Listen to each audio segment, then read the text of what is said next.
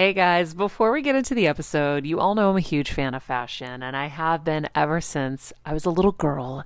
And my first job, by the way, was actually at Macy's. And my love for fashion began when I started there because I worked in the fragrance department, but of course, my eye was always on the clothes and the makeup and everything related to style.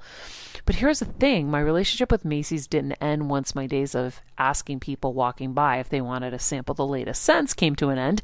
Nearly 20 years later, I still find myself choosing Macy's time and time again for literally everything. It's become a really beautiful full circle moment that they've been such amazing supporters of our show for so long. And when it comes to shopping, they have everything you need, whether I need a last minute outfit or Kevin needs a last minute outfit for our friend's wedding. We always head to Macy's. They've got us covered. So if you're in need of some retail therapy, perhaps, or looking to spruce up your home or your lifestyle, Check out Macy's, friends. I've curated a list of some of my favorite items that have helped me upgrade so many parts of my life. Really, my fashion the most, but of course, home and baby and so much more. So, check the link in the description and happy shopping, Heal Squad. I remember my mom always struggling with her hair. It's frizzy Maria, my mom would say in her Greek accent. Diehis, what do you have? I tried so hard to find her products. I wish I could share these products I'm using now with her because I know she would be so happy to finally have good hair days. I've always believed that hair is a woman's best accessory, and with Ouai's new anti frizz cream, you can ensure that your hair always looks its best without the frizz stealing the spotlight. It's a lightweight cream that not only provides immediate frizz control, but also helps prevent heat damage. And get this, it lasts up to 72 hours. That's three whole days of frizz free, gorgeous hair. Ouai seriously is some of my favorite products for taming the frizz. Pro tip one of my biggest discoveries is using the Ouai hair oil on the ends of my hair before I dry it. Let me tell you, it's a game changer. Once it's dry, my hair looks so smooth and polished, I don't even need to do anything else. It is incredible. I love it. Frizz free, up your schedule with Ouai. Go to the Ouai. T H E O U A I dot com and enter the promo code Heal Squad for 15% off any product. That's the Ouai, T H E O U A I dot com, promo code Heal Squad. Trust me, you won't regret it. I'm on a journey to get better in all areas of life, from wellness and mental health to career and relationships and so much more. I know getting better isn't easy, but it's a whole lot easier when you can do it together. Welcome to Better Together with me, Maria Menounos. Hey guys, all right, here we are again trying out a fun idea that we're calling the Better Together series. So, for the next two weeks, we're going to focus on a specific topic or theme of the week, like we did last week. This week's theme is mental health and spirituality, where some of the world's leading experts and healers teach you invaluable tools and strategies that alleviate anxiety, depression, PTSD, and so much more. Be sure to let us know what you guys think. Hope you guys are loving it. And if you're not, tell us anyway. We want to be better, and we're only better together, right? Uh, share it with a friend who could benefit and enjoy. Hello, hello, everybody. Welcome to Better Together. When you know better, you get better. That's what we try to do here every single day. Our quote of the day You are not rewarded for the comfortable choice. Oh, shit. This is going to be a tough interview, guys. Aubrey Marcus own the day, master 24 hours, master your life. He is our guest today. He's a human optimization expert, Onnit founder, and he's going to discuss how to start our 2021 off with focus, fitness, and holistic living. You are not rewarded for the comfortable choice. Balls. I read that quote last night and lost my mind. Well, here's the thing. I was in the shower this morning, and if you know anything about Aubrey uh, Marcus, you know that he um, you know, this is what he does. And, you know, he's kind of a blend of a lot of different people that we, you know, know and love. And, um, you know, everyone has their unique approach and he has his. But we were in bed last night and I was doing some research and he was talking about trying to train yourself to do hard things, basically. And one of the ways to do it is to take cold showers. And the cold shower is really healthy for you and has so many incredible benefits, which is an aside. The point of it is it's forcing you to do something extremely uncomfortable, something that you don't want to do. And I just looked at Kevin and I started laughing because I know Kevin, it's scorching hot. It's not just warm or even hot, it is scorching hot. His skin is turning beet red in the shower. And kind of looked at him. He goes, "Oh shit!" right, honey? What was your reaction? Yes, I was like, no, I don't really want to do the cold shower. But then he was saying all the benefits, which I know, but man, really?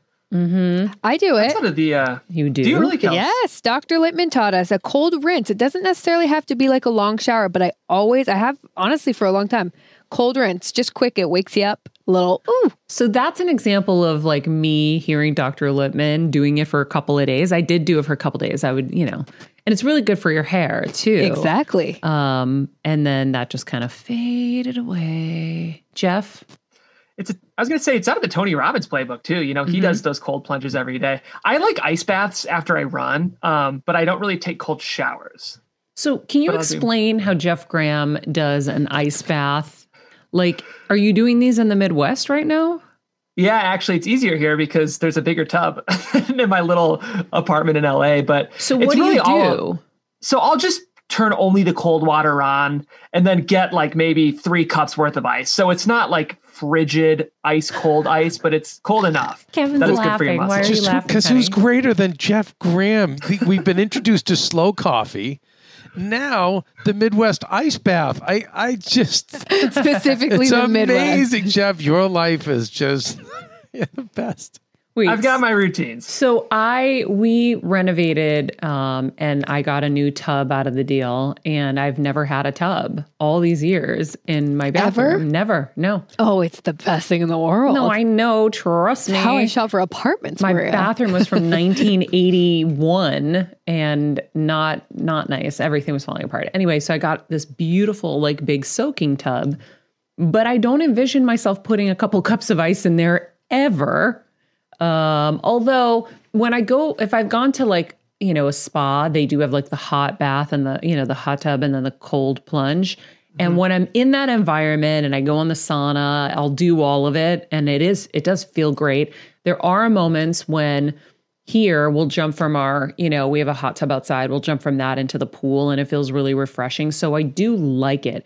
But I was having a conversation with myself and like Aubrey in my head this morning in the shower. And I was like, yeah, no, I just, I'm really disciplined and I can do hard things and I do hard things a lot. So I don't think this is an exercise I necessarily have to do to prove to myself I can do hard things. I'm going to enjoy my warm shower because sometimes life is about the Good pleasures. point. Good point. Right? I- well, and think of the Like the- this. and think of the pleasure of a hot shower. It's not like smoking a cigarette. Yeah. Do you know what I mean? It's not like drinking wine, you know, to excess. It's you know. So for me, I don't do well in the cold. I I worked in the carny business outdoors, sometimes 105 degrees. Everyone would tip, not me.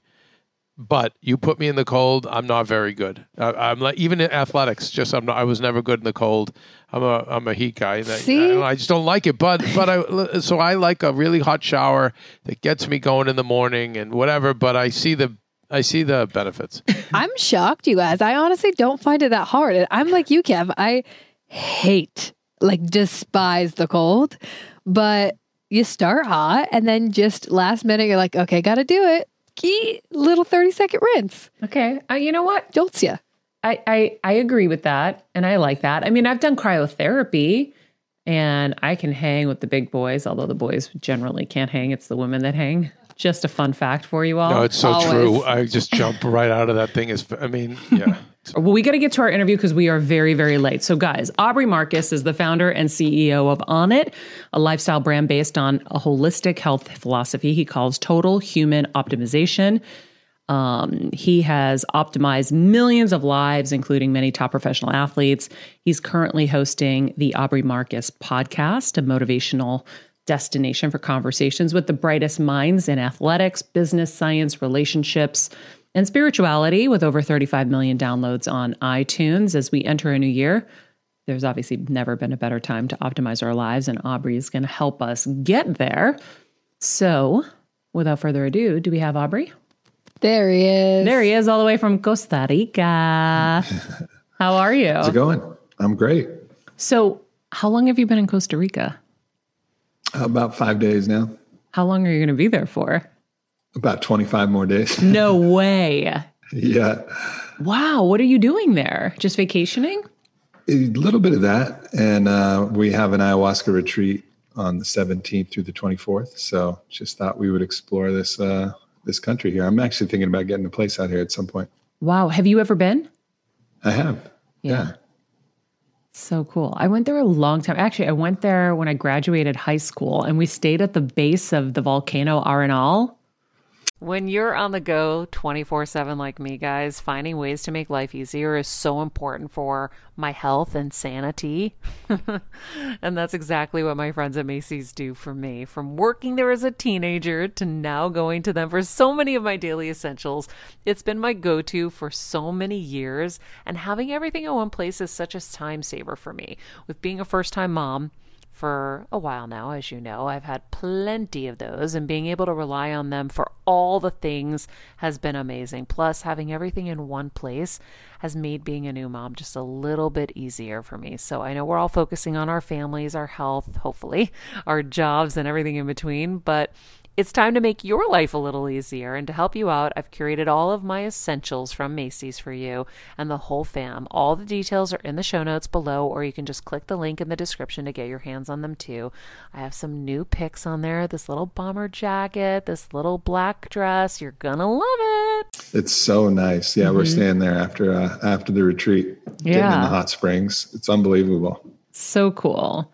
Um, wow. Well, I'm I'm amazed at our wonderful connection, which is so good. I know. I was really happy about that too. yeah. Not real quick, Maria. I just have to quickly jump in because Aubrey, I'm fascinated by the ayahuasca thing, and we're gonna dive in, and I'm gonna let Maria take the reins. But my wife and I are very straight laced Midwesterners, but we have kind of jokingly teased that maybe we would try it. No way. Before before we dive in, have you have you done a retreat before? And can you speak to kind of what it is for our listeners who don't know? Because the thing is with our show, we try to present as many kind of options for life experiences as we can, and we let our audience choose what they want to put in their tool belt.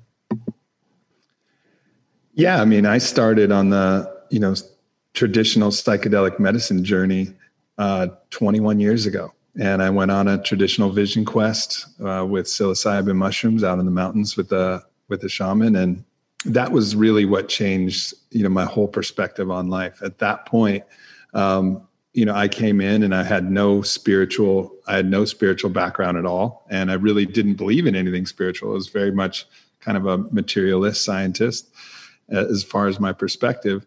And then I just felt my whole body evaporate and realized that there was something that you could call consciousness or you could call a soul or something that was separate from my physical form and my mind. And that's really what started me on the journey. And, you know, I've had ayahuasca uh, 14 times now at, at, by this point and every time is dramatically different you know putting you face to face with some of your you know deepest fears that you need to confront uh, giving you kind of wisdom and guidance from what feels like uh, intelligence that's outside of your own mind and your own capability. And it's uh, it's been a pretty amazing journey. I mean ayahuasca is they call it the you know the vine of the soul or the vine of death for a reason because it's it's quite intense and typically puts you face to face with that thing that you're the most scared of uh, in your life Hey, Heal Squad and Better Together fam. It's been a tough year, but we hear from so many of you just how much our content is helping you heal and get better, and it makes us feel so good. Our team works so hard to deliver this life changing content, and a lot of you guys ask, how can I have a bigger role in our Heal Squad community, or how can I do my part to help Better Together continue to uplift even more people? First of all, thank you for that sentiment, and we're so grateful for this community. If you could help us by giving us a five star rating and a comment on Apple Podcasts. That's amazing. Second, you could join the Better Together with Maria Menounos Facebook group and Instagram page. Third, you could share the show with a friend in need. And finally, for as little as $10 a month, please join our Patreon to get monthly live heal events with world class healers, ad free episodes of our show, and even weekly bonus episodes exclusive to Patreon. Getting better isn't easy, but it is a whole lot better when we can do it together. We love and appreciate and are so grateful for all of you. Sounds terrifying. it can be yeah it can be for sure So- it can also be absolutely beautiful and exhilarating too Well, it sounds beautiful. I mean, if you can have an experience where you feel your soul, right? Like it's not something you can put your finger on in normal life, right? Or like under normal kind of auspices. So if there's a way where you can kind of feel that, like how did you how did you kind of feel that, touch that? How did that you're on you're on the exact right thread right because it, the the best analogy i like to use would be taking someone who's never had an avocado before ever and being like look i'm telling you about this avocado. It's got this like little rough skin and you dive in and it's so soft and it squishes in your mouth and it has this really like how do you describe it? You can't. Like that person may have an idea of what it is but they won't ever really know what it is until they taste it until they you know have a spoon or a bite or some guacamole or uh, some avocado toast whatever. They're never mm-hmm. going to know what an avocado is and you're never really going to know what the soul is you're never going to know what god is until you feel it until you actually have that you know sensation. The greeks called it gnosis. It's a knowing that's beyond the mind. It's like a physical somatic knowing and experience of what that is. And that's what the, the plant medicine journeys have given me access to and i'm forever forever grateful for it because it's ultimately ineffable. It's hard to describe what that is because we don't have a lexicon and even words that make sense to describe it. It's not relatable in that mm-hmm. way.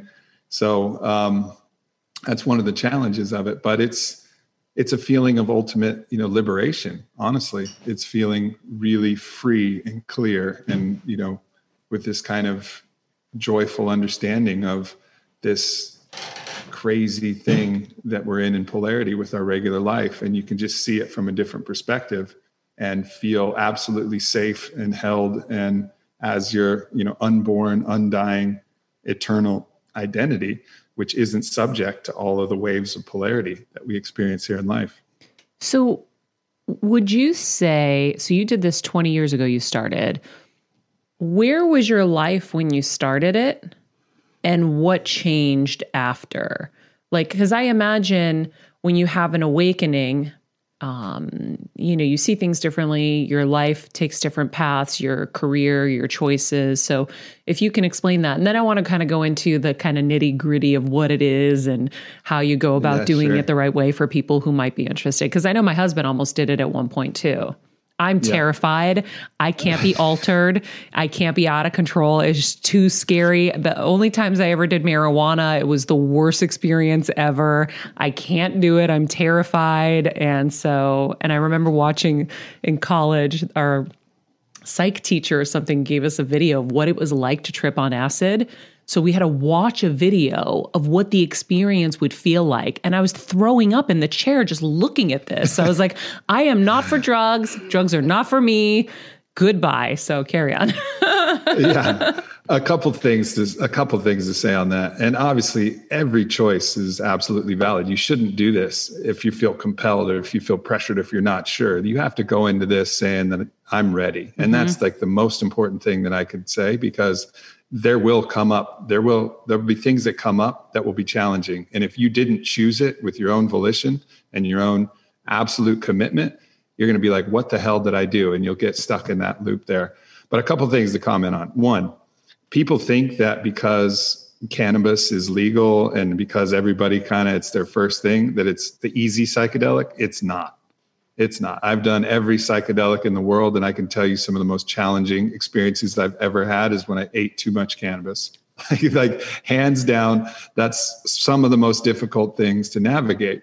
Okay, so, so not nuts. Yeah, not at all, not at all. So that's one thing I tell everybody because that's something I hear all the time. Well, I had you know I had this cookie and it was had more weed in it than I thought, and it was a really hard experience. So I was like, yeah, that's the hardest. Like you really, you really did it. There's ayahuasca, and then there's too much cannabis, and too much cannabis to me is like way harder than purging it, you know, into a bucket. I'm glad you said that fears. though, because it gives us like um kind of a scale, right? Like I, I'm horrified, terrified of ayahuasca because I hear people throwing up and I'm like, oh gosh, I can't throw up. I have the flu and I'm going to hold the vomit in because I'm I, that sensation is so scary to me of throwing up. So I hear ayahuasca and vomiting. I'm like, oh, hell no, not for me. But I like that you're giving me a scale because there are things about it that are interesting to me but all of the other stuff just scares me so much. So I, I like the scale of like, okay, no, the marijuana is worse. So okay, carry on. Yeah, this is fun. I, I absolutely think so. And as far as being out of control, that's another huge fear, right? That's uh, that's a massive fear. What oftentimes you will find, which is going to be a lot different than that video that your psych teacher showed you because I guarantee you can't capture a psychedelic experience with the video. There's been people, amazing people who've tried, and it's it's just impossible. Because the the thing that you can often experience is almost a hyper sobriety, the realization that you're not out of control, that your whole life you've been out of control because you've been blind by your unconscious and subconscious urges and processes and your addictions to these endogenous neurochemicals, the feelings of drama, the feelings of chaos, the feelings of stress, the feelings of all of these things are parts of your addictions that you're not even aware of and your Oof. compulsions.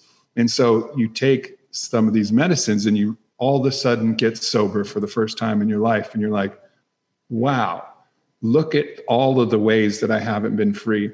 Look at all of the ways that I've been compelled to live the way that I have. And now I can see them all and I actually have agency. And it's this beautiful place of I'm finally in control, actually.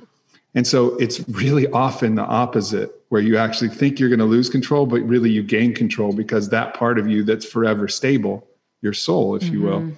the part that is the unborn, is the undying, is the higher aspect of yourself, that thing that whispers to you in the quiet and when and just urges you on says come on you got this. Like you know you should go write that thing speak that thing say that thing break up with that person. That part of you that's the most sober and has your back always is the part that you identify with and subsumes you and that's who you become.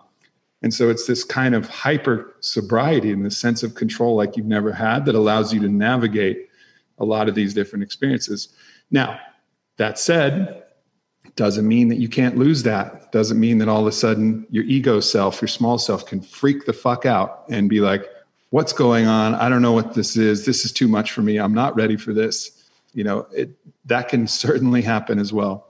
But typically, if you're with the right person and you're called to the medicine at the right time, you're going to get the former experience rather than the latter. But you have to be prepared for the latter. And that's why it has to be such a conscious choice. That's mm-hmm. why you have to mm. commit to it because you have to know that this isn't you know you don't know what's going to happen. And so you have to be ready for anything. So if you get in some deep choppy water you have to say well you know i knew that the deep choppy water was a was a possibility and here i am. So let's go. Whoa. Okay. I guess the control part that is my concern is because my deepest problem probably my deepest not probably my deepest issues are um not feeling safe and so I would hmm. never trust anyone to feel safe in that environment alone. Cause I've just, yeah. yeah. And, you know, that's, you would need to trust someone. So, like, yeah. for example, one of the greatest, you know, one of the greatest medicine men that I ever worked with was his name was Don Howard. He recently passed. And he was offering Wachuma, which is the San Pedro cactus, as a Wachumero for over 50 years. All right, friends, let's talk about something we all do snack. Trust me, I've definitely overindulged in the past, but as you know, I am focused on my health these days. And I think I found the healthier snack that you don't have to lose out on the flavor. And it's definitely become my go to. It first came into the house because of Kevin. He was obsessed with wonderful pistachios. And then I got addicted. And now it's in my travel bag. I don't leave home without it. It's in our glove compartments because they don't melt. Right now, my favorite flavor is the sweet chili flavor. It feels like some of the naughtier kind of snacks I used to use where I used to lick my fingers after. Now I lick them and I feel safer. Um, plus, Wonderful Pistachios is one of the highest protein nuts. Each one ounce serving has six grams of protein, giving you over 10% of your daily value. That's crazy, guys. So if you're looking for the perfect snack, trust me and head over to www.wonderfulpistachios.com to snag a bag of wonderful pistachios. You're going to love them. Done thousands of ceremonies, and he was like the wise Gandalf grandfather. And in his care, for example, you just absolutely knew from his 50 years of experience and his thousands upon thousands of ceremonies that he's led that you're in absolutely the right place with the best person that could possibly navigate that. So there are situations that you can get in where I believe that you would you would have that trust. You would feel it. You would just know it. You'd be like, all right, like I get it. This is Gandalf and I'm safe. Mm. You know, but but there's other situations where yeah, it can get a little squirrely. Yeah, like. I'm the girl who begged my parents to let me go on spring break. My cousin helped me like negotiate. They said yes. And then I was like, okay, cool. Now I don't want to go. And they're like, what? And I'm like, I just wanted to know I was allowed. And then I chose not to go because I didn't trust anybody to be like safe with. Like, I'm not going to go get drunk with all these assholes who are going to like mess with me or do something bad or put me in a bad position or leave me in a bad position. So I was like, yeah, I'm not going. That's me. yep. So and you know that's that's also for anybody who's in you know interested in this and going down this path if you ever get into a situation even if you prepaid up front and you're in a situation and it feels sketchy and you there's something you know there's something that's going on. Obviously we're all going to have a little resistance. There's going to be a little feeling in our gut when we go dive off the other side of this psychedelic cliff right? So mm-hmm. that's normal. But if you've sensed something is off with the provider or with the setting or with the people that you're going to be sitting with pull out. Like Yeah. there's always another time you know it's okay. You can either get your money back or the money's just gone. Don't worry about it. Like i always urge caution in those situations trust your gut trust your instincts and only go if all all you see are green lights So, can you, for the purposes of of everyone who doesn't know, what is ayahuasca and kind of how what is involved in it? Since you're about to take people on this journey, is it through your company Onnit, where you you have a retreat going on? What is it? No, I'm actually just going. Uh, so I'm not actually facilitating or providing the retreat. I'm actually just joining a retreat. It happens to be with members of my uh, this mastermind that I run because they opened it up to that group as well as me. Um, but it's put on by this group called Soltara out here in Costa Rica. So I'm just going as a participant uh, with some people. Some people I know, some people I don't. And uh, it's been about five years since I had ayahuasca last, and so we're going to show up, and there's shamans that are brought in from Peru, from the Shipibo people, who have a, you know, multi generational, several thousand year tradition of serving ayahuasca. They've cultivated the songs and the relationships with the plants. And what ayahuasca is, it's a combination of a vine and some leaves, and the leaves contain DMT. And DMT is a one of the most potent psychoactive compounds in the world, but it's also in every living thing, in every plant, in every animal. There's DMT in there, and there's receptors in our brain that the DMT molecule fits in and, and locks into. And when that happens, there's a very intense psychedelic experience, usually very visual and very somatic. The ayahuasca vine itself is what allows the DMT to be orally active because normally the body breaks it down. So no matter how many leaves you eat that contain DMT, you're not going to start tripping because you have something called monoamine oxidase in your system and it'll break it down and you won't actually have enough DMT in your system to experience um, the psychoactive effects. So the vine, it dampens, it's an inhi- inhibitor of the monoamine oxidase. So it allows the, all the leaves that have been brewed in there and all the DMT in these leaves to be psychoactive. And then you have this experience that lasts about five hours. The vine itself is purgative. So it's going to cause you to purge typically. Not everybody does, but you'll purge either vomit or out the other side, or sometimes both at the same time. And, you know, this is part of the cleansing process of this. Um, but it's, uh, it's a wild experience, and no two experiences are the same. Sometimes it's just very visual with colors and pattern patterns and sacred geometry. Sometimes it's very, you know, visceral, remembering traumas, remembering, you know, challenging situations you had. I remember the first time I had a DMT experience, which wasn't ayahuasca. It was actually a, a snuff called Yopo. Um, there's many ways to get DMT. You can smoke it, snuff it, drink it. You know, there's all different ways, and they have different durations. Ayahuasca is the longest duration.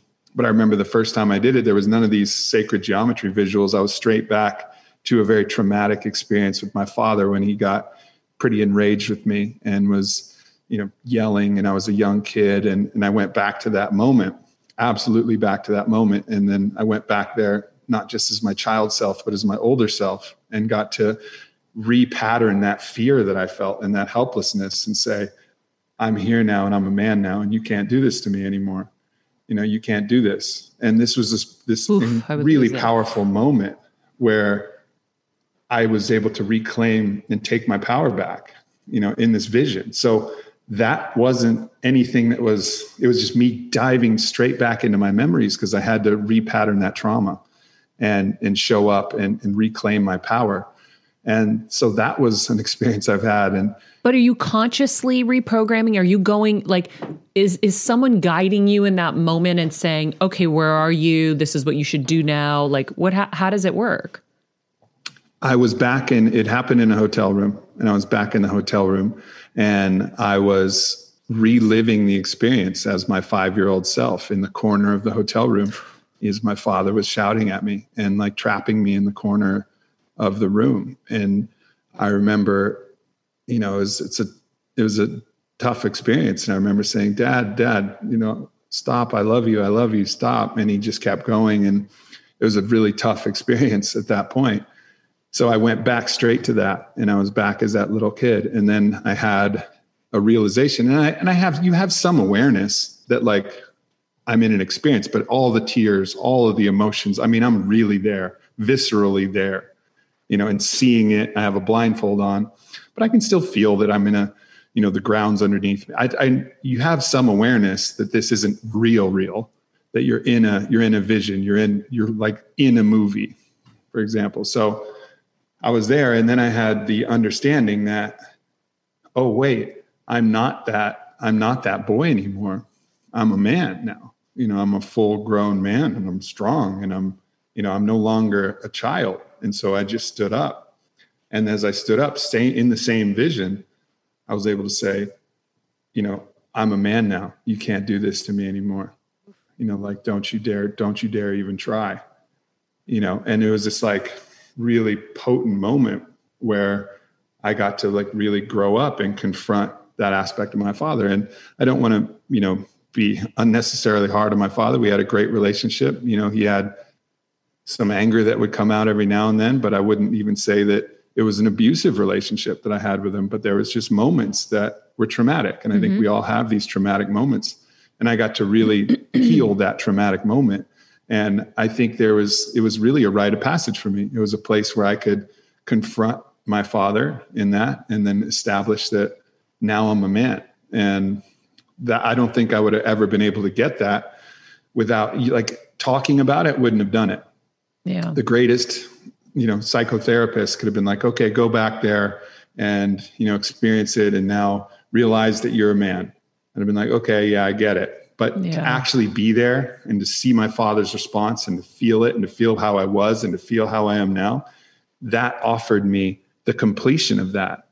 And, you know, so these type of experiences are, in my opinion, unavailable from normal talk therapy. And it's what we're seeing pan out in the in the research right now. I mean, right now, MDMA assisted psychotherapy is showing two out of three treatment resistant PTSD cases are getting cured from this the combination of MDMA and three sessions of you know in that case there are actually people who are helping talk you through and then psilocybin is curing depression and anxiety at rates up to 80% right from a single from a single dose and what wow. we're seeing is this whole paradigm shift of what 20 years of you know 20 years of therapy might have been able to accomplish is now happening like that. And and it's sticking. And in the follow-up studies it's lasting and it's the cures. Just like for me that trauma with my father i felt it completely evaporate wow. at that one point. Does again caveat doesn't mean it's always going to happen doesn't yeah. mean it's always going to work like this but it has that potential to be a real catalyst for growth.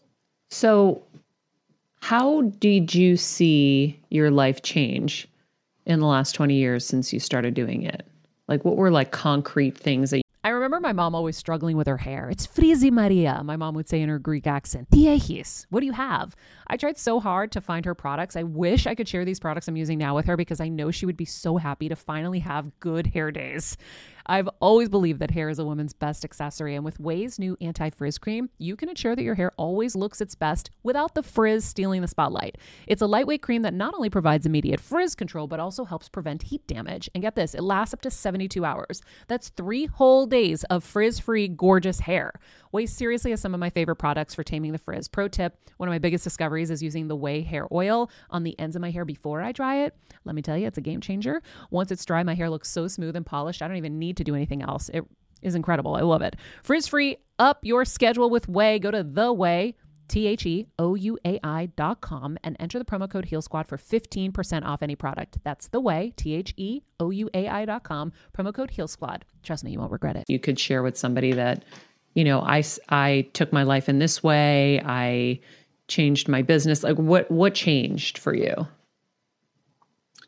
Well, I mean, I was still a kid when I started, you know, fresh out of high school. And as I said, I had no spiritual belief system at all period.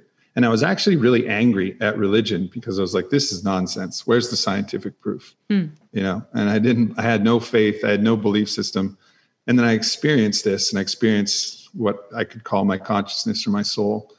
And then I was like, oh, wow, I got to rethink this whole thing. And that drew me, it was like this thing that drew me on a path to really understand experientially my own beliefs about spirituality. So, that I don't think that would have ever happened unless I had an experience that allowed me to feel it myself. So that was a massive shift. And then as I continued along the path with all of these different medicines, there's been a variety of tangible things that have happened. In my first iboga experience, which is a African like tree shrub from Gabon, the bark of the tree, and I had that experience, and I went down there with my fiance, and in that experience, I understood that we were actually meant to be great friends and not meant to get married. And I was about 28 at that point. And I argued with the, I argued with the, what felt like the spirit of the medicine for five hours. It's a very long experience, about 24 hours. I was like, come on. I was like, this is bullshit. Like, we're going to get married.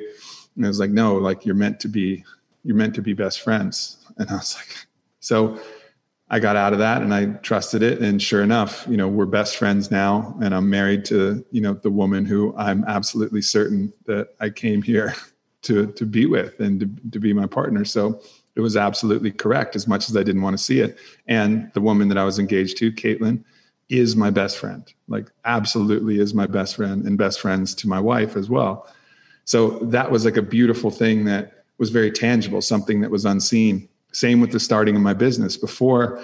So I had started my business Onnit and I was making hangover supplements at the time. That's those were actually the very first things, and it wasn't working, and it wasn't like it wasn't clicking, and it, and it just I was trying. I exhausted all the money that I had in the company, which wasn't very much. I raised like a hundred thousand dollars and came up with these two different formulas and was trying to sell them, and it was failing. And in the ayahuasca experience, it showed me what I was doing and what I could do to help make it work. And it was very like, I was like, from everything from the packaging, the formulas, the type of formulas, the ingredients. And it was all information that I had available to me. It wasn't like showing me something that my mind couldn't comprehend, but it just was a total pivot. And that pivot worked, you know, and, and the company Onnit is you know a massive massive company now and started a real movement. And um, maybe i would have come up with it on my own maybe not i don't know because i had that experience where i could see it and i saw it like a like a heartbeat and there was just all of these clogged arteries and veins. And if i just straightened a few things out and shifted a little bit the organism would be able to breathe and circulate. And um, so the hangover supplements were gone i launched alpha brain and uh, and Onnit, you know, and then everything else carried on from there. So it's a combination of spiritual understanding, you know, healing, uh, decisions about my life that I was unaware of, and you know, and then ultimately in my last probably five years, it's really been a lot more about how to bring community together and how to be of service in the greatest way possible, and really showed me, you know, a lot of details about this fellowship, the, the mastermind that I started called Fit for Service, and which has been probably the thing that I'm the most proud of in my life. And it really gave me a keen understanding of how to guide that and how to pull that together, and also just how to show up myself in the best way possible, how to make myself fit for service, just like the name of the of the mastermind. So that's been kind of a if you try to sum up 20 years of journeys, those are some of the things that it's brought it's brought to me. So cool. Before we go on to my next question, how many people listening right now? Kelsey, Kevin, Jeff. How many of you want to do ayahuasca now? right now. I'm. I It was interesting because I'm like you, Maria. I every time that I've d- like smoked or done any sort of marijuana, I freak out, Aubrey. I like literally, yeah, full blown panic attacks. Yeah. Not well, not Yeah, well. yeah, yeah. So I think I, I thought a man in the movie theater was raping me. Yeah, I'm like he's thought he's that's- he yeah. want he's gonna rape me. He's gonna Yeah. rape me. And there was no man in the movie theater. It was just me and Kevin. And I'm like, no, that guy right there. He's coming. He's gonna rape me. Like I am. It's so crazy. I can't stand it. No, yeah. that was me. That was me. So hearing you talk about this, I mean, it's it's incredible. Yeah, it's fascinating. I'm like, I'm I'm in. I'm in. You sold me. Kev, I've wanted to for a long time, and um, it just you know I've heard different things. I've heard some people do it and have gotten nothing out of it. You know, I wanted to get your take on that. Is that that maybe they weren't ready or they weren't with the right shaman? But I have had friends who've gone through it and like, eh, you know, I threw up a lot and I went through all that, but no, didn't really do much. So ayahuasca is one of the most interesting medicines in that there are experiences that you have where nothing happens. Now, there's the metaphysical explanation of this, which is, you know, and this is what they always say the medicine gave you exactly what you needed, and you just needed this nothing experience. Maybe, or maybe their No, I'm receptors weren't working. Right. Or maybe something was going on in your biology that you weren't able to inhibit the monoamine oxidase. So the DMT was not available to be orally active. And so you didn't activate the experience. It could be either.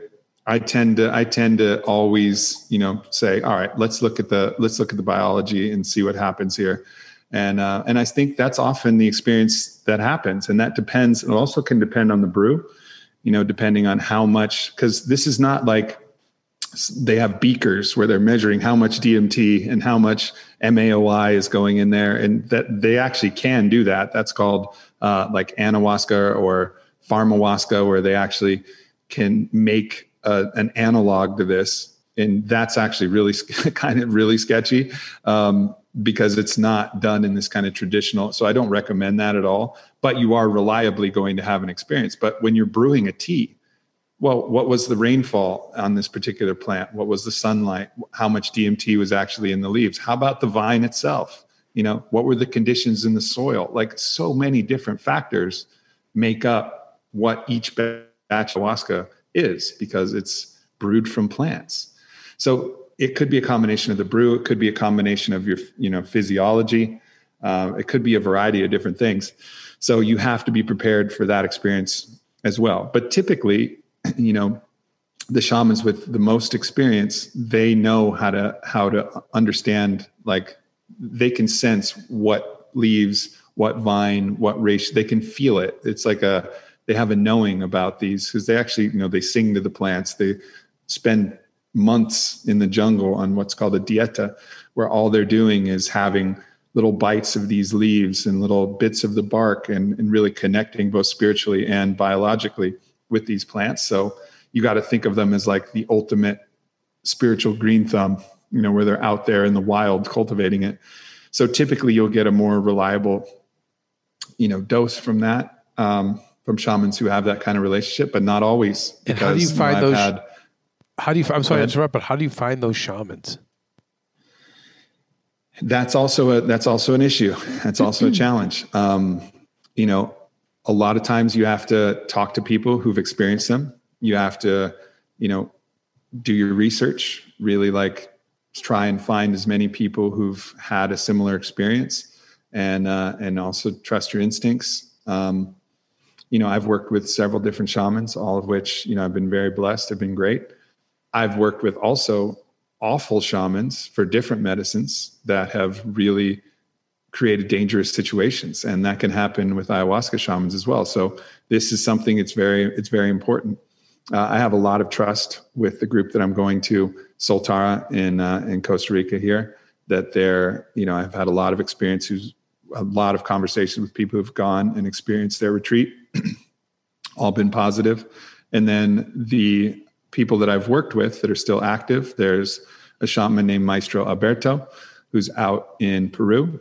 And then at Spirit Quest Sanctuary, where my former spiritual mentor, Don Howard, was, uh, Don Robert, Dona Eliana are still offering ayahuasca retreats at Spirit Quest Sanctuary. So I've worked with both of them and I can speak, you know, of the to their own impeccability. But and also my very first shaman, he's still out in Peru as well, Maestro Orlando Chuandama. As a first time mom of the baby, I'm always on the go, whether it's running errands, getting my coffee, going to doctor's appointments, or just spending quality time with little Athena. And that's why I rely on wonderful pistachios to keep me fueled and ready for anything, no matter where I am. Kevin even keeps a bag stashed in the nursery.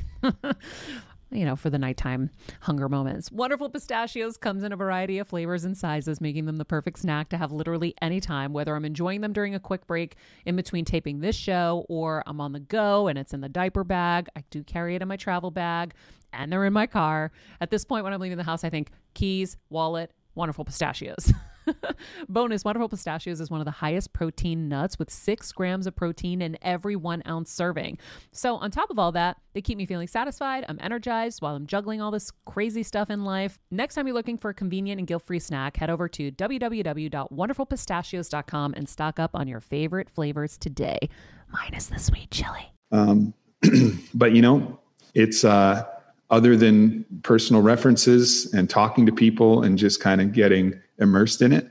Um, it's you know you're you're kind of taking some chances until you've really talked to somebody who's gone through it and somebody with some experience who really understands uh, what's happening.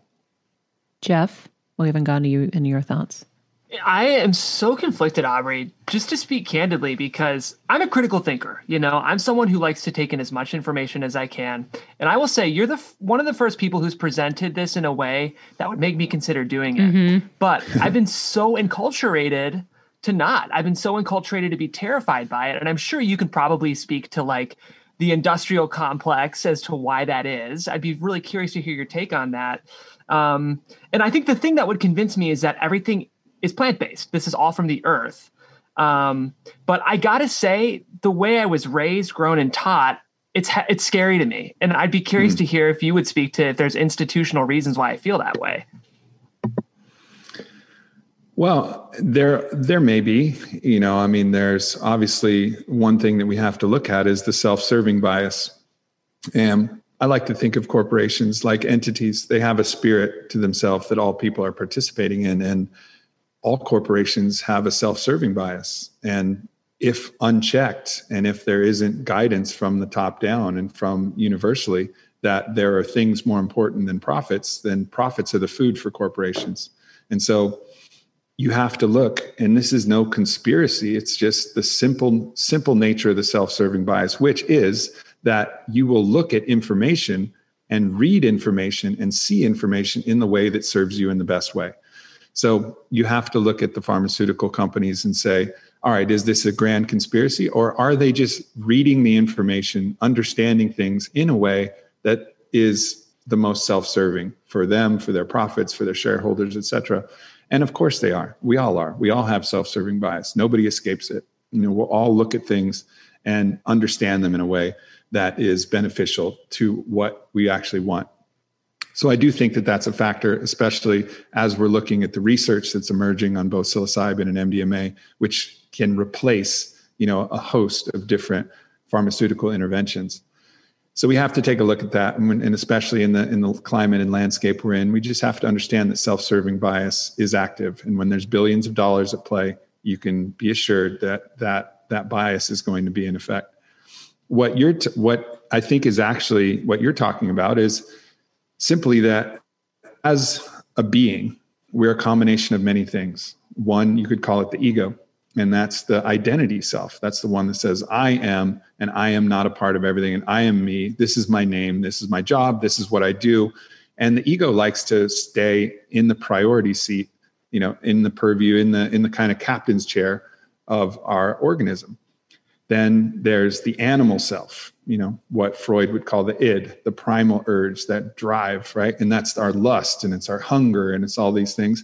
And our ego tries to keep that largely in check. But a lot of times that lust and that hunger will be driving and convincing the ego with that self-serving bias like oh no no no this is cool this is a good idea you should do this for sure and you're like yeah it is it's a great idea when it's really not a good idea it's just your animal that's hungry but the animal is also there to protect you and take over and you know give you the fear signals when it's important and give you the adrenaline and you know so that's a combination the third factor is the soul is consciousness, is awareness. You know, the soul has a lot of religious connotations, but if you just look at it as your consciousness, the one who's aware of the thinker, you know, the one who can analyze a thought as subject and object, giving yourself the space to really see that. Well, whatever is the one that is aware of the thinker, aware of the one who does the consciousness itself, perhaps you could elevate that, you know, to a soul that that has more of a a richer understanding. But either way, it doesn't matter. That's another aspect of who you are. So there's this combination. You know, Freud called that the superego, the one who watches. And so that's just one aspect. But I think there's an even higher expression of that that you could call your higher self or your soul. But it's the same idea. The ego basically does not want to give up control. The ego wants to be the one in the captain's chair. And the ego knows inherently that these medicines threaten its position in the captain's chair because at least temporarily it's going to give way to that higher self and that feels like death you know and all organisms all beings all entities don't want to die and so when the ego gives up control or it has to change whenever the ego is going to change whenever your identity changes it's a death this is the story of the phoenix this is burning to the ashes and getting reborn and so a lot of the fear that people experience is the fear of the ego dying without the faith that at the end of the ashes, this new bird with even brighter feathers is going to emerge. And of course, the ego is going to return. It's not going to die. That's the phoenix. It dies temporarily, only to be reborn as something even more beautiful. But it doesn't know that. It just doesn't want to die right now. You know, like imagine a bird that just really doesn't want to die it maybe has heard the story about the phoenix, but it doesn't want to die right now because it's not sure. So to willingly go into its death with the faith that it's going to reemerge as a different bird, that's a lot to ask of the ego. So this fear is totally normal. And uh, with experience, the more times you go into the fire and the more times you emerge, even you know more grounded, stronger, and full of love and life and joy, the more times you know, the more you trust it um, but for your first time, that's going to be the maximum fear because you've never proven this model before. You've never proven that if you go into the fire, what emerges will be the phoenix. Wow. Aubrey, I have to ask for our listeners who are maybe skeptical but curious about like the 101, like a first time experience. What would you say to them? Like what is like what is the next step? Let's say you want to try to experience a spiritual awakening. What i do want to also acknowledge that i appreciate about this is the kind of cultural perceptions around this type type of activity have been so stolen by the culture right? Where it's dude we're going to do this thing together when really what you're talking about is an ancient tradition of spirituality that cultures you know large civilizations have embraced and explored and i think it's important to make that distinction but what would like the first step be for a me who's a married Christian from the Midwest who would never think about doing this? First steps. Great question. I think the first steps involve no psychedelic plants or drugs, period. It involves certain practices. And there's three practices that I would recommend. The first is sensory deprivation tanks or float tanks. So you go into, for people who don't understand what this is, they're, you know, they proliferated, they're all around the country you go, you pay for a fee, like a little spa visit, and you go into a tank that's filled with like a thousand pounds of Epsom salt. It's exactly the same temperature as your skin. And you go in there and you float because of all the salt. And it's completely dark, it's completely silent, and you're floating Terrified. in water that's the same temperature of your skin. It can trigger some claustrophobia for sure. Floating, terrified. In the dark, So- terrified. uh-huh. But that would be the place for you to work on it because you know what? You get terrified there, push open the door. The light comes in, you can step out, you can come in, you can float with a little bit of light coming in. You know, you can actually, you really have the ability, like the terror at any moment, you can say, okay, I'm done. Right. And that's a hmm. great way to practice where if you're in a five hour ayahuasca journey and you're like, oh shit, I'm terrified, I want out of here. Good luck. You buckle up. You got another five hours to go. You're There's right. nothing you can do. Right. So that's where the situations get really hard. So a great way to practice is with the float tank because you go in there, you surrender. And if you actually allow the experience to go forward, instead of feeling claustrophobic like you're in this tank, you feel like you're in boundless space. And you will actually many times start to see different visions. And as your mind, your default mode network goes offline and your brain waves drop from beta, which is always analyzing and looking, into alpha, which is more in the zone, clear thinking, hmm. then into theta, which is that deep meditative, restful state, perhaps even all the way down into delta, which is normally typically dream state. You start to get in these states where you have access to this waking, dreaming consciousness, which is a great way to start. And also, if you are scared, a great way to do it because there's no lasting effect. You end the experience at any moment. Mm-hmm. And that gives you this sense of confidence that, all right, I'm doing this. And regardless, it's going to be healthy for you. The very least, you get an Epsom salt bath. Good for your muscles. The magnesium absorbs through the skin. You're going to feel better at the end of this, right? Like there's no, there's nothing to lose other than, you know, your 50 bucks or whatever it costs to go in there. If you just look, go in, dip your toes, and you're like, I'm out. Yes, you may lose 50 bucks. But if you actually go with the experience, it can be incredibly valuable and a mm-hmm. great way to practice. So that's step one. Kev, didn't you do that once? I did. Did you like it? I did. Okay. All right. Second one, Aubrey. Second one, which takes you deeper, would be shamanic breathing. So Stan Grof came up with a method called holotropic breathing, which is very kind of uh, it's a little bit more structured, but the the general category is called shamanic breathing, and this is a series of deep breaths, and this is something that's often best done guided as well. So you find a shamanic breathing practitioner or shamanic breathing experience. There's a great one out in uh, in Sedona. The person who taught me how to hold this ritual, her name is Anahata, and she runs uh, sh- shamangelic healing, she calls it, and she offers this incredible breath work. And there, but there's many people who do, and you start breathing deeply. Now, I have to say, when I first did this, it was you know 11 years ago or so. I was already 10 years into psychedelic medicine, and I was like, I'm going to breathe. Like, what? What are we? What are we talking about here? Like, what am I even doing? And I had an incredibly powerful experience because you go into this deep breathing, deep breathing, deep breathing, and then you hold your breath in these breath locks. And what you experience is this deep somatic release. All of these emotions you didn't even know you had stored up start to come out. And I've been a part of, you know, dozens of these and actually started to lead some of these experiences with the Fit for Service Fellowship and other different groups. And I'm always blown away at the power of the breath to actually unlock, really, particularly a lot of the stored emotions that are in the body. People shaking, people releasing anger, people releasing sadness and tears, and sometimes finding like deep peace and visions. So, uh, shamanic breathing would be the next step. And again, the beautiful part about shamanic breathing, you want the experience to end, just slow your breath down. That's it. Just slow your breath down and the experience is done. Like there's nothing, there's you're in you're you're absolutely in control with your foot on the gas or your foot on the brake. Foot on the gas, foot on the gas, breathe deeper, breathe faster. Foot on the brake, you know, slow down your breathing.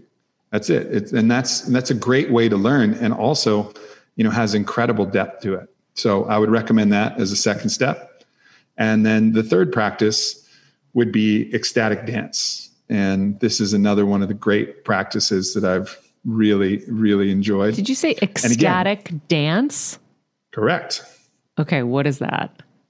So if you look around the world, almost every indigenous culture has dance rituals. The sun dance, you know, all the drum circles, all the fire dances, all of these different experiences. And the idea is that when you're dancing, you can create a state called superfluidity, which is type of flow state, where you collapse the mind and all there is is there's music and then your body. And so there's mu- music and movement, and you're not thinking about it, you're not judging it. Because uh, one of the big things that we have here in the West, in particular, is a lot of constriction and a lot of like we're not even even if we're dancing by ourselves, mm-hmm. we're judging how we're moving. You know, it's like it's hard for a lot of people, even in a dark room, all by themselves, to play music and really move their body freely. But if you do that, not only does it release those patterns and those constrictions, but you can also get into this really trance like meditative state. So there's ecstatic dance available all around the country. And I know for guys, this is like oftentimes, and some, and many women as well, this is one of the scariest things to think about. But you go in there and the lights are low. And the idea is not to look at anybody. The idea is to have absolutely your own experience. This is not an interact, this is not a dance party. This is just you moving fluidly and freely. And actually, it gets ruined as soon as, and sometimes this happens, I have to acknowledge, in containers that are not held in the public ecstatic dances. Sometimes there'll be people that'll try to dance with you and you just politely kind of, you know, shut it down and stay in your own zone because this is about you just moving to music. But really, you can do this on your own. If you put together a playlist and you actually just start moving. Now, it's better when it's guided, when there's, you know, instructions. And, and this is one of the things that I lead. And I like to bring people through a journey whether it's the hero's journey or whether it's a movement through the energy mm-hmm. centers of the body, finding different ways that you can kind of move and, and feel emotions. But again, it's another way to release stored emotions. You can go through visualizations once you get in that super fluidity in that state where all there is is music and movement and your mind is quiet. And then you can have really powerful visions. I've had some amazing visions from that. And again, at any point, you can just lie down, sit down, you know, if you don't want to dance anymore, don't dance anymore. But ultimately, if you just dance for that, your body's going to feel great. You're going to get movement. You're going to break through these kind of patterns of restriction. It's just a win, win, win, win, win all the way. All of these practices are like there's nothing about them. At the end of the day, either you're just getting Epsom salt, you're getting a bunch of oxygen into your blood, which is going to alkalize your blood and actually invigorate your body and you're getting dance and movement, like you have nothing to lose. You know, you're just, it's only just your own apprehension and your own resistance that you just have to push through, but it's going to be a win no matter what. So I would start with those three experiences and then that's kind of like the baseline. And if someone's done all three of those and they're like, okay, I'm ready to take it further that's when we start talking about potential medicine journeys. And that's going to be different for everybody. I have something to say. Okay. Kev, are you listening? Of course. Okay. So Aubrey, um, I think that you are Mama Bear's bed. I'm going to say what I mean now. So I think that you are, so your company is all about human op- optimization, right? Mm-hmm. This is what you do day in and day out. You have an extremely successful company. It's a, um, what do they call it? The Fortune 500 company. Did I get, did I get that right? Inc. Yeah. 500. Yes. Not quite Inc. Fortune 500. 500 in Inc. 500. Inc. 500. Okay, fine. Yep. You're very successful. That's my whole point. Okay. But you are the most well rounded successful person I feel I've gotten to talk to. Like you're not the alpha male, I want to be a billionaire, I'm going to work myself to the bone kind of like you you're very different and it just kind of all hit me in this yeah, like last 20, moment. 21st century success. You're 21st century success exactly. You are you are the model that i think we need because i don't think I don't think there are many examples of success that we see that doesn't come with extreme um, extremes in terms of what you're putting in to what to get what you want. And I I already kind of feel your energy of what your daily life is like and I feel a calm, I feel a joy, I feel like like I, I don't know. I don't know how to how to really like kind of eloquently put it like a Jeff Crane Graham would, but I feel something that is really needed. Obviously, uh, you know, for you to have a successful business doing this, but um, I'm really glad that we've been exposed to that. And obviously, our mutual friend Kristen Prouty was like, "You need to talk to Aubrey. You need to know him. You need to know him." And throughout this conversation, like I'm collecting all this stuff, and I'm like, "Oh no, that's the kind of person that we need to." to really look at because you have a successful business, you have your philanthropy that you're involved with, and I want to know more about Fit for Service. Um, you have really practical ways at looking at things, but I feel like, and you can tell me if I'm crazy here. I know I'm not crazy. I'm wise. Deirdre Hade told me to stop saying that. I am wise. Um, I feel like you have a great balance in your life. Yeah, that's that's really the goal. And the, balance for me is not a balance of staying in a narrow band right in the center and not wavering and I'm always this kind of placid in this placid zone where everything's always balanced. My balance is found by also touching the extremes. You know, like I'm I am capable of a blistering 14, 16 hour workday, whether it's writing or hustling or doing this I don't do it all the time because I know that the pendulum has to swing. If I'm burning that candle, that kind of very masculine, young energy candle of like going after it, taking care of everything, and my work capacity is very high, so I can accomplish a lot in those those times. I know that there's going to be a, a big decompression period where my phone's off. All I'm doing is, you know, resting, meditating, maybe going for a float relaxing, you know, sitting out in the sun, going for a swim. Like I know that it has to swing back the other way. And conversely, you know, I'll go on one of these ayahuasca retreats and it'll be all spirituality and it'll be all, you know, surrendering and just processing and, and connecting to the divine. And that will be the whole week. I'm going to want to go home to all my homies and I'm going to want to play pickleball and basketball pickup games and you know, that first person I got, I got one guy who's, we always just go straight at it. I'm going to want to feel that first contact when he tries to drive to the hole. And I'm just there playing defense. Like I want the balance of both, you know, and I want also my 40th birthday is coming up. I'm going to, I'm going to party. I'm going to party, you know, but I'm also then going to do all of the restorative healthy practices on the backside. I'm going to get an IV the next day you know, that has all the nutrients in it that I need. I'm going to, you know, rest and sleep and support my body with all the best food and all the best. So it's, it's a balance that I've cultivated that doesn't preclude me from the experiences at the edge. And that's really how I like to live my life. I love that. I love that. Me too. So cool. Honey, jump in. I know you have thoughts. Well, as I said, he's the 21st century level of success. I see so many guys hanging on to the 20th century version, and it's just not working. They're getting sick. They're falling apart. They're seeing the younger generation rebel against it. The Jeffs and the Kelseys who are saying, you know what? I think there's more to this than a 100 hour work week and trying to have X amount of material possessions. Um, but there is a balance to it. So I'm glad you said that, you know, because for me, I, I'm with you. Like, you know, I always say the beer tastes better the less you drink it. So, meaning like when you can have that really cold beer or you can celebrate for your birthday, it's going to yep. mean far more to you. Mm-hmm. And you're right. The next day, boom, you, you put on, you get your IV and you get right yeah. back in the game. I think, you know, I'm more the regular guy version of you. I have a long way to go. I'm also older, so I'm still stuck in a lot of the 20th century ways.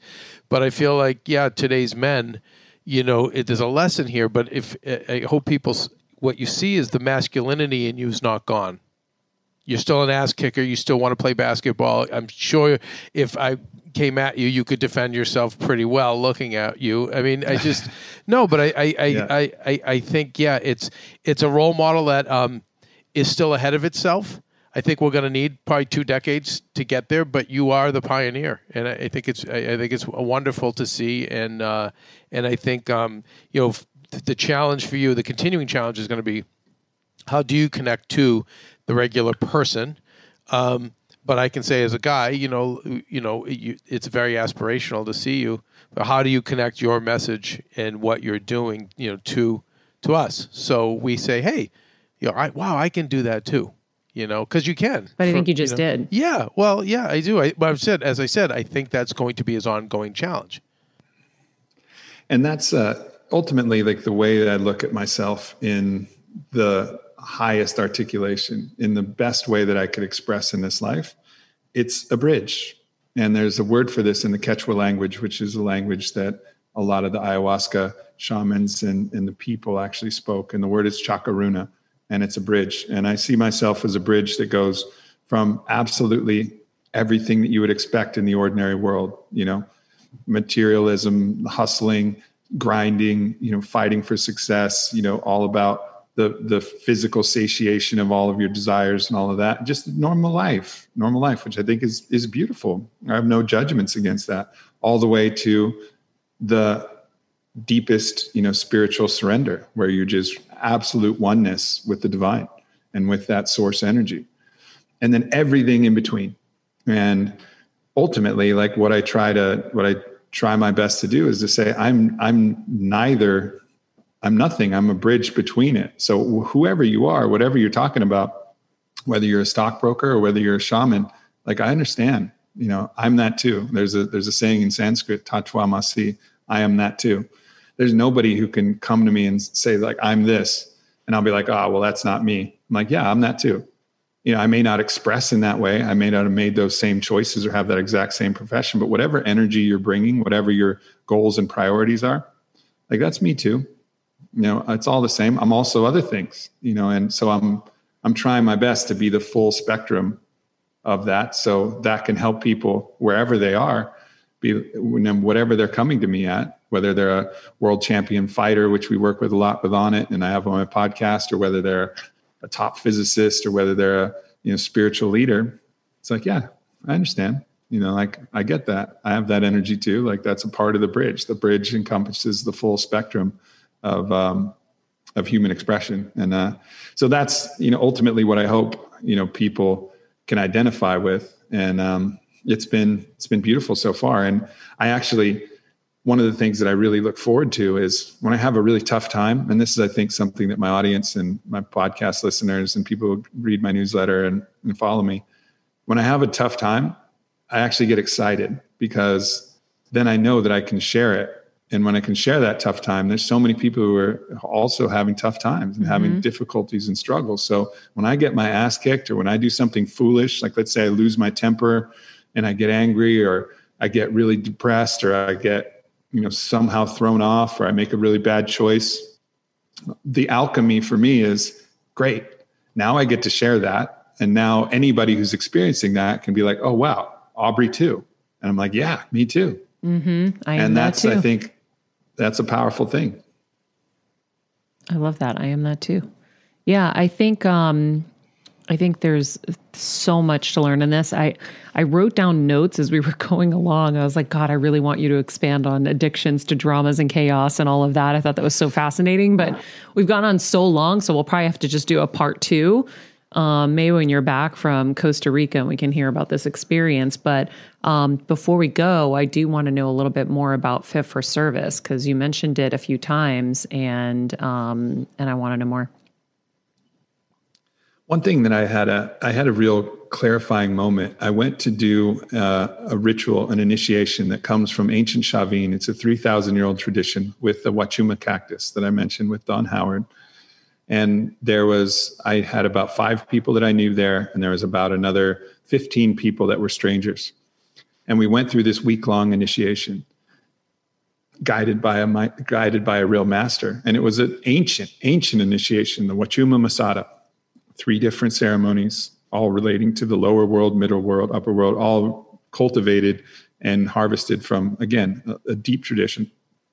At the end, all of us felt like brothers and sisters. It felt like we'd gone through we'd gone through something together that bonded us, you know, closer than we ever could have imagined. You know, all of our vulnerabilities, all of our truth, we were stripped away of all of the different avatars and the ways that we act and the ways that we project who we want people to see us as and we are just stripped down to who we actually truly were and the bonds that we were able to form were incredible and i've experienced that in many different experiences whether it was you know going and climbing frozen mountains with wim hof and a group of you know 10, 10 homies that we came mm. and we kind of didn't know each other that well. And at the end of that, after diving into frozen waterfalls and submerging under the ice and climbing, you know, these frozen mountain, Mount Śnieżka in Poland, shirtless, and going through that together, helping each other out, we were bonded. And this is something that Sebastian Junger talks about in his book Tribe. And it's this deep sense of community and belonging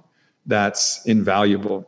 So from these experiences, I realized I wanted to cultivate a group that, yes, shared ideas, yes, you know, was able, like a traditional mastermind, to help people with the different things that they might be stuck in in business and romantic relationships and their own personal growth and their own health and their own everything, everything that you know could be helpful, but also went through rituals that could actually bond a tribe together.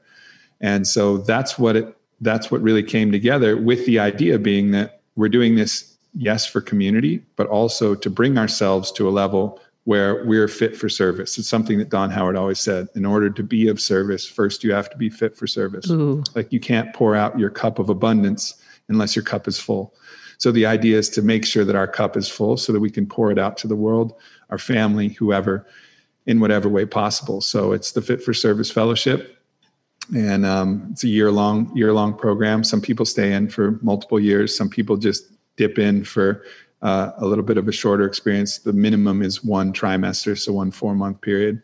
Um, and we always keep it at the maximum 150, which is Dunbar's number, who is a um, sociologist who understood that anything over 150, it's difficult to really care about and really bond a group that's larger than that. So we keep it at that threshold.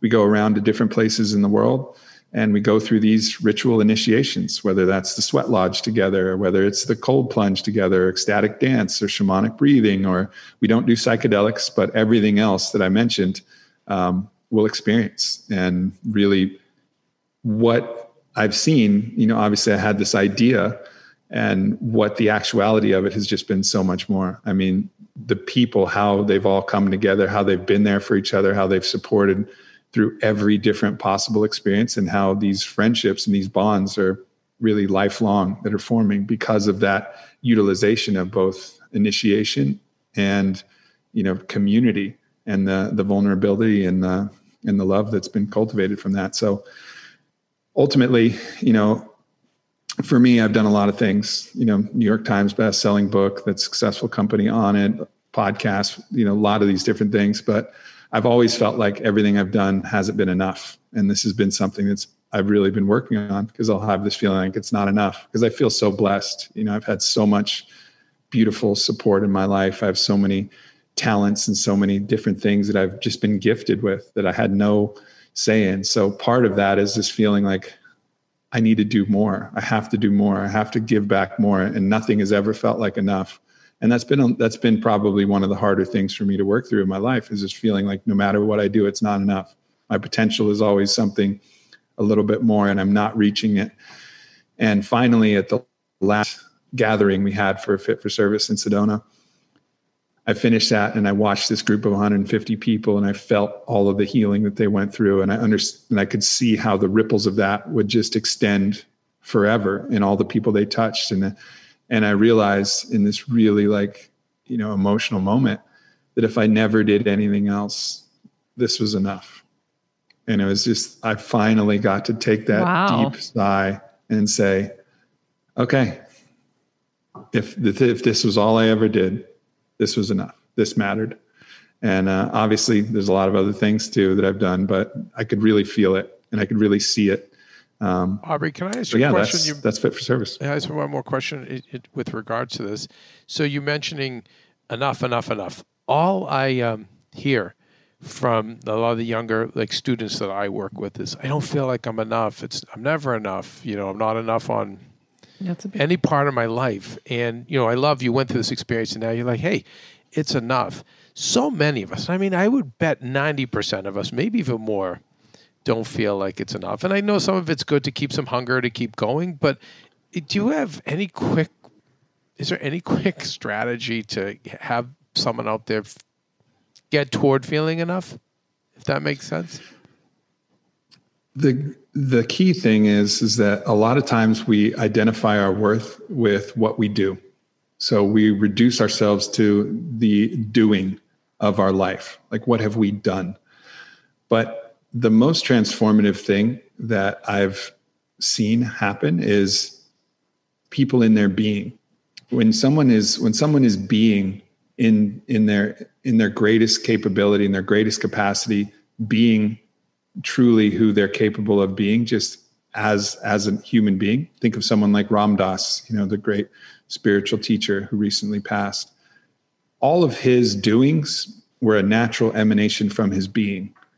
He wasn't really worried about what he was doing. Yeah, all right, there was a couple books that got published, you know, during the course of his life. There were some lectures, but really his priority was his being. And he shifted the world in a massively dramatic way. And the same with you look at someone like MLK or Gandhi or somebody like that what they did was incredible, but they were only capable of doing what they did because it was a natural expression of who they were, of like of their being itself. So I think shifting the priority, and this is something I've really been focusing on, shifting the priority from what am I doing to who am I being and who am I becoming? Mm. Because once I am that person, then everything I do effortlessly will flow naturally from my being. So it's just shifting the priority and knowing that being is enough because naturally things will happen. You will do things. But if you put being as the priority, it's something that I think is really, really helpful rather than always working about worrying about oh how many people saw this post how many people are downloading my podcast how many of my friends you know have changed because of this advice i gave them in this book whatever whatever the thing is or how much money am i making that's obviously the most reductive form of that but you know, shifting the priority to being versus doing, I think is probably the most important advice I could give. That's huge. Mm-hmm. And I think, mm-hmm. God, I'm going to write that down and, and see that every day. Shift the priority to being. Yeah, to being from doing. Amen. I love it. Aubrey, this was amazing. Um, I think it's you. our longest episode, maybe ever. um, and I already wrote our next one. I wanted I wanted to do one on living to our full potential, but I feel like you just kind of gave us the the cues to that at the end of this. Um, if you guys want to know more about Aubrey, you can go to aubreymarcus.com. We will link to that in the summary of this episode. Um, his books, Master Your Mind, Master Your Life 12 Steps to Master Stress, Anxiety, Depression, Addiction, Anger, Trauma, and Fear um, is available probably on your website, right? Or wherever books are sold. Well, that one that one's still coming out, so that one's a pre-order. Oh. And then the book "Own the Day, Own Your Life" is the the first um, one is the book that's already out. Yeah, and that's taking you through all of the optimization practices for a single day. Perfect. And then, of course, the Aubrey Marcus podcast is uh, in the health and fitness section of Apple podcast. So you check that out. We'll also link to that in here as well.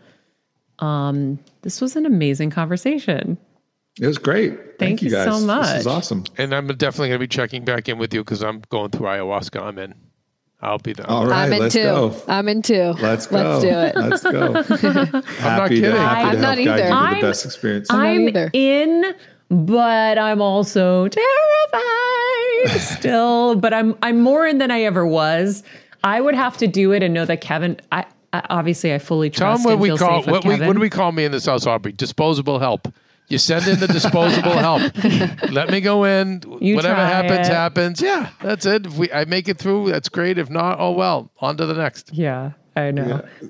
Oh, the canary. Man. Hilarious. maybe right. if I'm out there and uh, if I'm out there in LA, we can I can guide you through a breath work. I would uh, love that. Team and whoever that. you want. Yeah. Oh, you know what? We should do. Um, we do workshops yes. once a month with our um, exclusive members. I think that would be really cool. I would love, love, love yeah, to that'd do be that. amazing. Um, awesome. Well, you have an amazing uh, experience in Costa Rica. I hope you enjoy Arenal. And by the way, we did start the show talking about um, cold showers because I know you're uh, a big fan of them. And Wim Hof has been on the show before, and I love him. And so when you started talking about him, I was like, oh my God, of course. Um, yep. So anyhow, um, we will have to uh, do another episode. And, and happy upcoming 40th. Oh yeah. Thank you. Appreciate that. Yeah, I'm really looking forward to that. Oh yeah. Um, I have one milestone. tip for cold showers. Yeah. There's a lot of resistance to cold showers, and I just figured this out. The way to do it, it's wintertime right now. It's really cold, uh-huh. but so it's an advantage. You got a natural resource. The strategy is you just get your head in. So move your body back because the, the body is the most sensitive part for the cold. But if you just let the water hit the top of your head and then move down your face and you take six deep breaths. You know, ideally you'll be breathing beforehand, but if you just let the water hit your head and take six breaths, then your resistance to letting the water go all over your body will really diminish. So that's my latest, and I just figured this out this winter because it's it's really hard. You don't want it to touch like your armpits and down your back. It's even for me, who's had this practice for years. There's still a lot of resistance, but if I just let the water hit my head first, the resistance goes away. See, when I get in the shower and it's cold, I'm like, ah, ah, ah. I start Exactly. screaming. That's Exactly. my way. So I'm now- like, "Ee, ee, ee, ooh, ooh," and Kevin just starts laughing at me, and then and then you hear a ah when the hot water comes. But Aubrey, I, I get re- it. can I have a a question on behalf of Regular Guy Fridays? Oh So, so I like no, I like a hot shower because it uh, softens my beard, so I have an easier shave.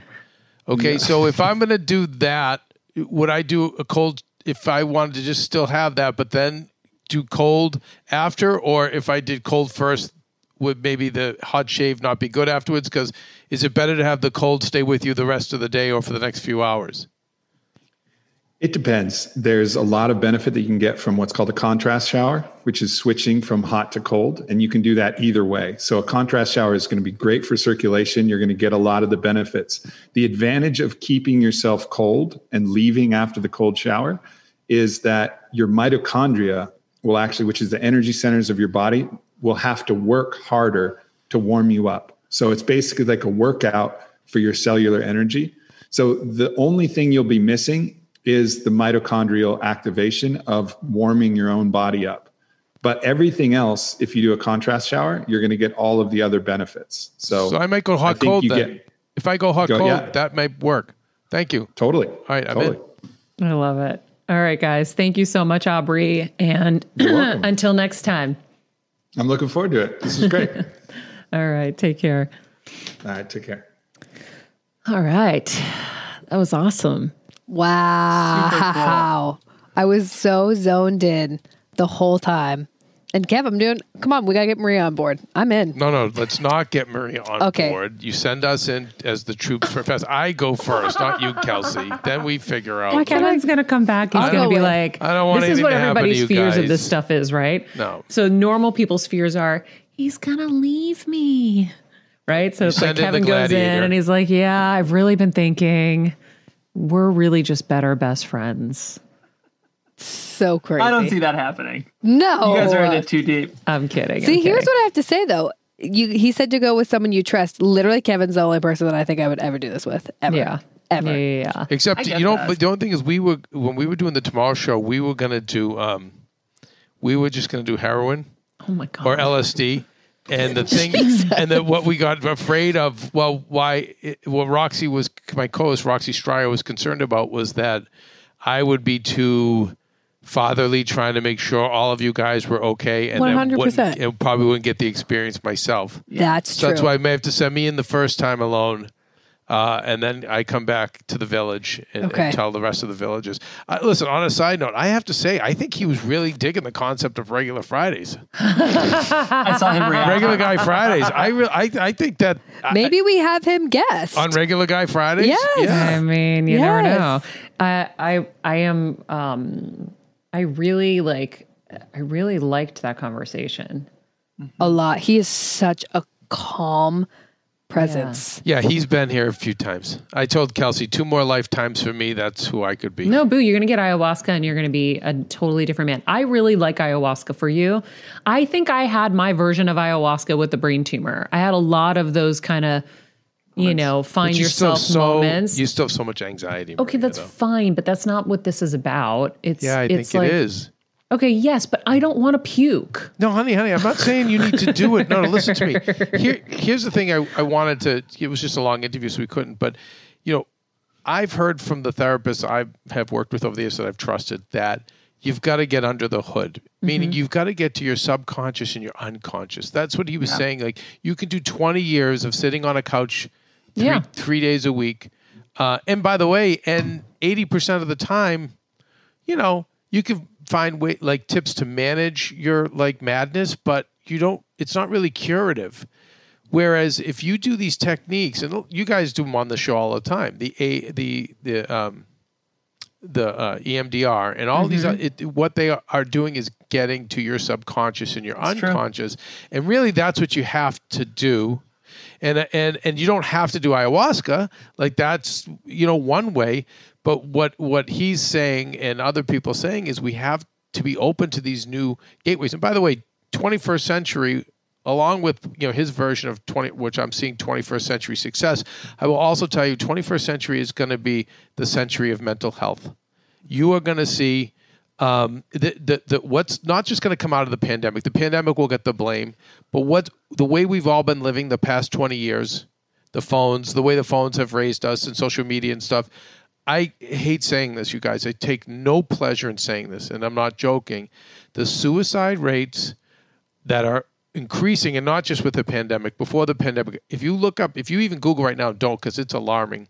Just in women the last 20 years how high the suicide rate has gone up what you're going to see how high this is it's going to go from where we've all gone you know and where, what this has all come to so it's so important that we're going to learn We've got to learn these new techniques to start to try so to nip this in the bud well no but you've got yeah but you've got guys like this that Mm-hmm. you know, and, and other people on your show, Maria, that are coming and saying, "Hey, we have to look into alternative ways." And I'm the reason I'm saying that is it's not anymore a foo-foo kind of option. It's something you really need to. You, we need to need to be open to, mm-hmm. and, and, and and ayahuasca might be too aggressive for some people, but there's other things that are, are, are similar. I think the I liked his practical steps before, and I I, feel them. like those will be good for me because obviously, if I'm so terrified, there's there's like a lot of work that needs to get done. That did the tr- the the tumor did not heal the traumas of the the terror because I was thinking of um while we were talking, there was so many um, there were so many examples that were popping up of like just the sheer terror of you know of everything. Anyway, we got to wrap I- up this What if show. I we went and I go. was sober, Maria? Huh? What if I went and did not experience it, but was just next to you? Ooh, absolutely. That's the only way I will ever do it is if you're right there to like help me. I've said I want to go to Mars. I want to do all this stuff. I just need you there because then I know I feel safe. Like you'll fix whatever needs fixing. you will make me feel safe. I will be fine. But, you know, I I just I I love I love adventure. I have big cojones. I do, but I'm also I, I yeah, you're my security blanket. So I just need to make sure you're around and then I'm good. I will maybe do this someday, but maybe not. What on All right, I'm going to do it. Then, then I'll take Kelsey. yeah. Then yeah. you. And And, I like. Oh, by the way, you know what I like about Jeff? You know, Jeff. You know what? Jeff's good. Jeff was raised probably by healthy parents in a healthy community, and he's just like, yeah, that would be kind of cool, but I don't know. I'm kind of good, like you know, Here's what's challenging having me, slow though, Kev. coffee and I what's challenging me is I'm resistant to it, and that is something in and of itself too. You know, like there is something about the fact that I am so resistant to these ideas, and I'm challenging myself to think critically about why. And you I know, that. I I'm gonna try ecstatic dance for sure. That's like uh, the very Jeff Graham way to approach spirituality. But I um, it's the thing I love about the show again. Just to get out of here is that it we bring on such a wide swath of guests and it's up to our listeners to decide how they feel. Mm-hmm. I know no one's going to listen to this show and not be compelled. It was an amazing episode. But like i know a number of our listeners who i predict are going to go different ways mm-hmm. and that's important work too. Think Yeah, I want to know, by the way, if you're listening to this, share Yeah. with us and let us know what you're thinking now, what you mm-hmm. thought about ayahuasca, what you think now, um, and where's the best way for them to share that with us? They can share on YouTube, YouTube under their counts. comments. Yes. Yeah, that's what I would say. You, can, do do it comments, but also you can tweet at us. You can Sure. go. We'll we'll be posting on Instagram, so you can comment in the Instagram. And by the way, in the Instagram, you should ask for their comments on this. So remember that, um, Yeah. guys. In the meantime, um, you can follow us uh, on Instagram at Better Together with Maria. By the way, if you haven't joined us on Patreon, click the link tree in my Instagram or on Better Together with Maria. Click, click, click. Join us.